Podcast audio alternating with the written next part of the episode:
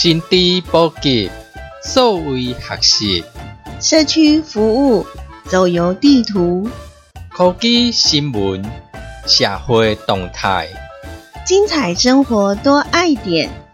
欢迎收听《生活爱点》。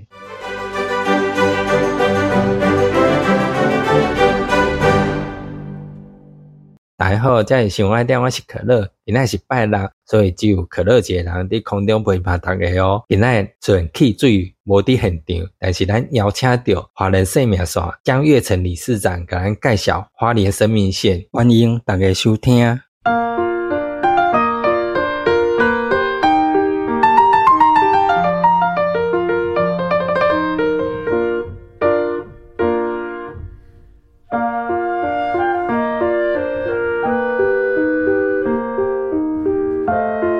您现在收听的是爱点网生活爱点。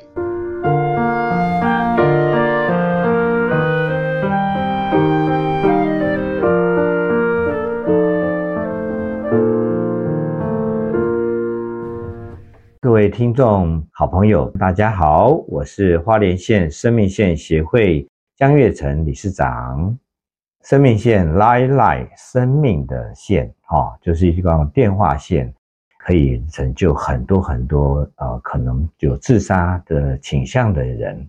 他在国际组织哈，在一九六三年由那个澳洲的 Alan Walker 博士哈，在这个澳洲成立啊。目前在全世界有二十一个会员国，他成立有两百零二个 Life Life Center，就是像我们花莲县生命线协会一样的地区的一个中心。那在台湾呢？它一九六九年呢，由马街医院来成立。那大家都知道，那时候台湾正在起步，那很多在工商社会刚起步的时候，很多人需要心灵上的照顾。我们一九七七年的时候呢，啊，中华民国哈，呃，生命线总会成立。那刚好我们在一九七八年的时候，我们花莲县生命线协会很快的哈就成立了。目前台湾呢，各县市有二十四个协会，有大概有六千名的会员。那接线职工目前是有四千多位。那每一年我们的接线量都突破十万到十二万的人次来受惠。那其中花莲县生命线协会呢，很感谢那时候啊是天主教区的贾燕文主教来倡议。由当时的花莲县女中校长王泽林，还有总干事刘春喜等人来成立，到今天已经进入四十五个年头。我们现在的小朋友跟我们很明显，就像我们当初我们青少年的时候跟我们长辈有代沟一样。他们现在是山西产品的一个小朋友，所以啊，我们的生命线呢，目前针对青少年他们的身心问题。也有用那个线上的一个文字协谈的方式。那目前 AI 人工智慧非常的非常的善心哈。花莲县生命协会今年七月也特别请我们的台北科技大学的赵教授来演讲 AI 的实用，实际上可以在我们生命线上面的实物的课程。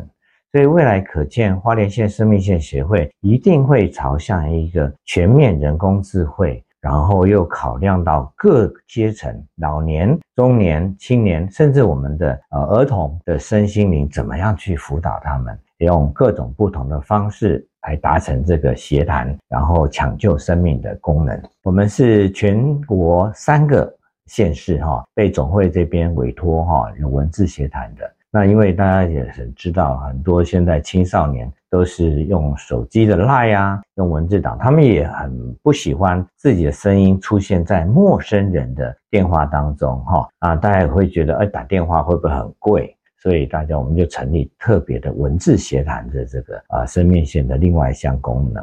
那有很多年轻人或者是青少年，他们就利用这个专线来解除他们也许他们的感情。或者他们的学业，或者家庭跟父母相处上有一些困扰，在这方面，花莲县生命协会就得到总会这边很大的嘉许，然后也有很棒的成果。然后，当然我们也调整我们的啊步调了哈。那目前就是希望啊，在这个协谈方面，大家也知道，我们这个有很多的我们志工伙伴，至于他的文字输入上面，呃，可以再训练。但是如果我们导入这种语音人工智慧的话，未来对这个文字协谈，甚至是我们做一个啊盲线当中有 AI 人工智慧的先期的一个资料收集哈，能够服务更广泛、更大的一批这个青少年或者是一些年轻族群。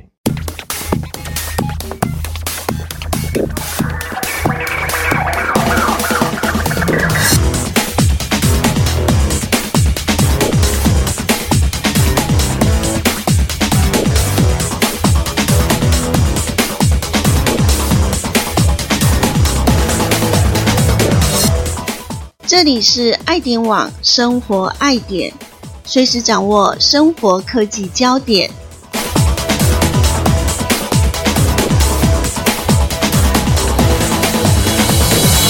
因为一个志工，他三百六十五天几乎哎每个月都会轮班，哎，因为他们啊有这个热心，有这个热忱。但是我们其实生命线所接的电话，都是生命上有困顿，或者是呃工作上、感情上有一些挫折的人，所以他们传达的一些讯息，需要我们帮忙解决的问题，其实对我们个人本身是一个比较负面的能量。那这些志工好朋友，他们。也是有自己的生活哈。那当我们在我们的受训过程当中，就是我们离开了我们中心，离开了下线之后，我们要怎么把它疏解掉、放掉？每一个人有每一个人的方式。但是花莲县生命线协会在近年来非常积极在引入艺术治疗这一块。那实际上我们志工好朋友也非常的、非常的这个喜欢啊。例如说，我们有很多手作的课程哈。例如说，我们有这个如叶形线画。借于随意的那种缠绕画的方式呢，来抒发我们的身心。那我们最近又有开启这个空灵鼓的课程，那大家借由打击这空灵鼓有泛音的这种音乐的刺激，也可以诶可以解脱我们。那今年为妈妈唱一首歌哈，我们也有很多我们志工团，还有我们的呃舞蹈的呃团体哈，都是我们志工自己来表演，表演给自己的母亲看。然后也有很多很多的呃其他的活动哈，比如说心灵啊，或者是我们的在教育的课程，可以让我们再学到更多更多的这个在协谈方面的技能啊，有这个技能在强化我们本身的内心的一个比较不足的地方。相信在这个生命线协会在这个协谈的过程当中，让这些志工有更饱足、更圆满的元气，能够应对各种的状况。让诗流进生命里。那其实，在文学方面，哈，我觉得其实大家都觉得哇，艺术抽象化非常难懂啊，就不太敢画。哎，我们把那个如意行线画。导入了老师非常棒的教学，让大家画得非常高兴。那今年很感谢那韩丽莲老师，她很会教作诗。那我们的志工好朋友也在这个自我心灵上面的一个一个开拓方面，把感情用短短的几个字，小小的一个诗哈，来给他写出来。那这些我们的志工伙伴们，他们的作品现在正在松原哈，有一个让诗流进生命里的一个展览。好，希望各位小朋友有空的话，可以去松原给我们的鼓励。哦，当然，大家把心里的一些愁苦，或者心里的一些不满，或者心里的一些挫折感，如果写出来的话，也许那个对我们自己就是一个非常好的一个放松的方式。所以，在这边也呼吁很多线上的好朋友，或者我们听众好朋友，如果你身体身心上面真的承受很大的压力的时候，可以用你的纸笔把它写下来。啊，让一首诗能够流进你的生命里。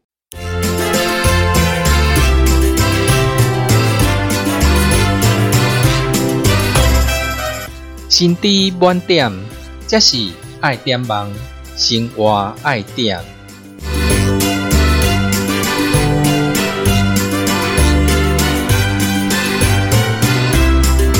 薪资满点，这里是爱点网生活爱点。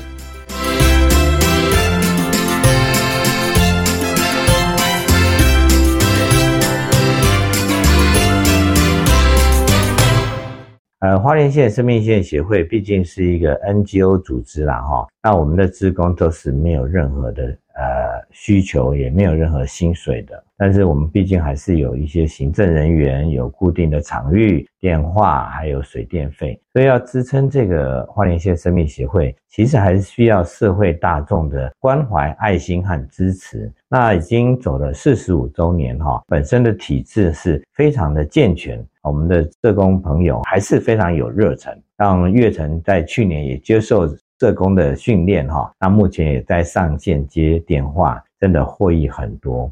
好，那今年四十五周年，我们预计在美人大饭店会有一个爱心的餐会。那我们希望，呃，借由这个呃有爱心的这些捐赠，或者是有这个啊餐券的这个收入，我们能够，诶让我们的协会更加健全。哈，那我们当然也会邀请我多的慈善团体，像我们黎明教养院。啊，毕师大长光育幼院的院童一起来分享我们四十周年的快乐。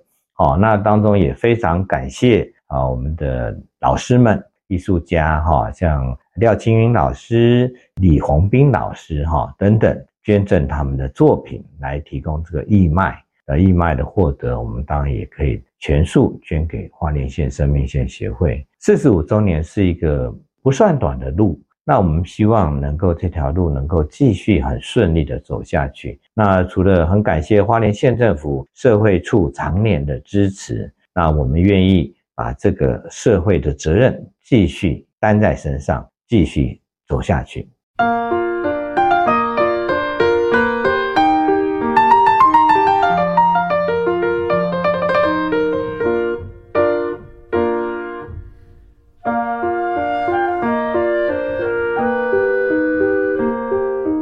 你正所收听的是《爱点网生活爱点》。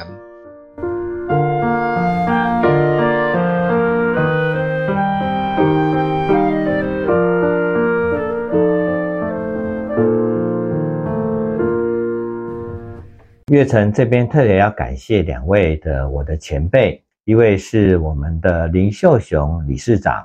在九十五年的时候，林理事长在我们现在的总干事黄玉国总干事大力帮忙哦，还有全体职工的努力下哦，在一年九四年的一个整体的策划，然后在九十五年一月一号迁址到目前的中山大楼六楼，从此哈花莲县生命协会就是有一个非常固定、非常稳定的自己的家。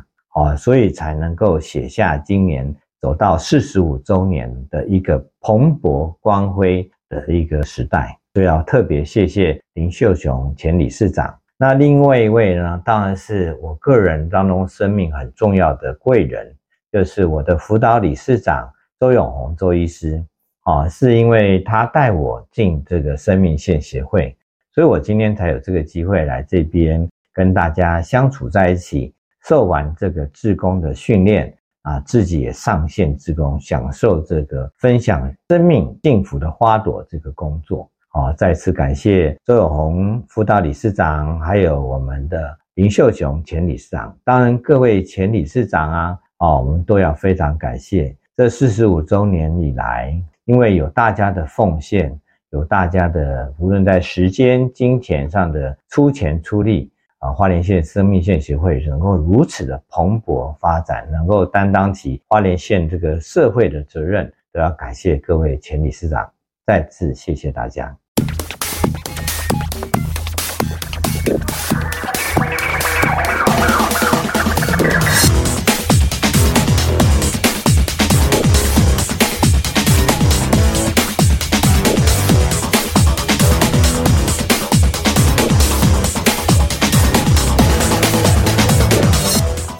这是爱点网生活爱点，随时掌握生活科技焦点。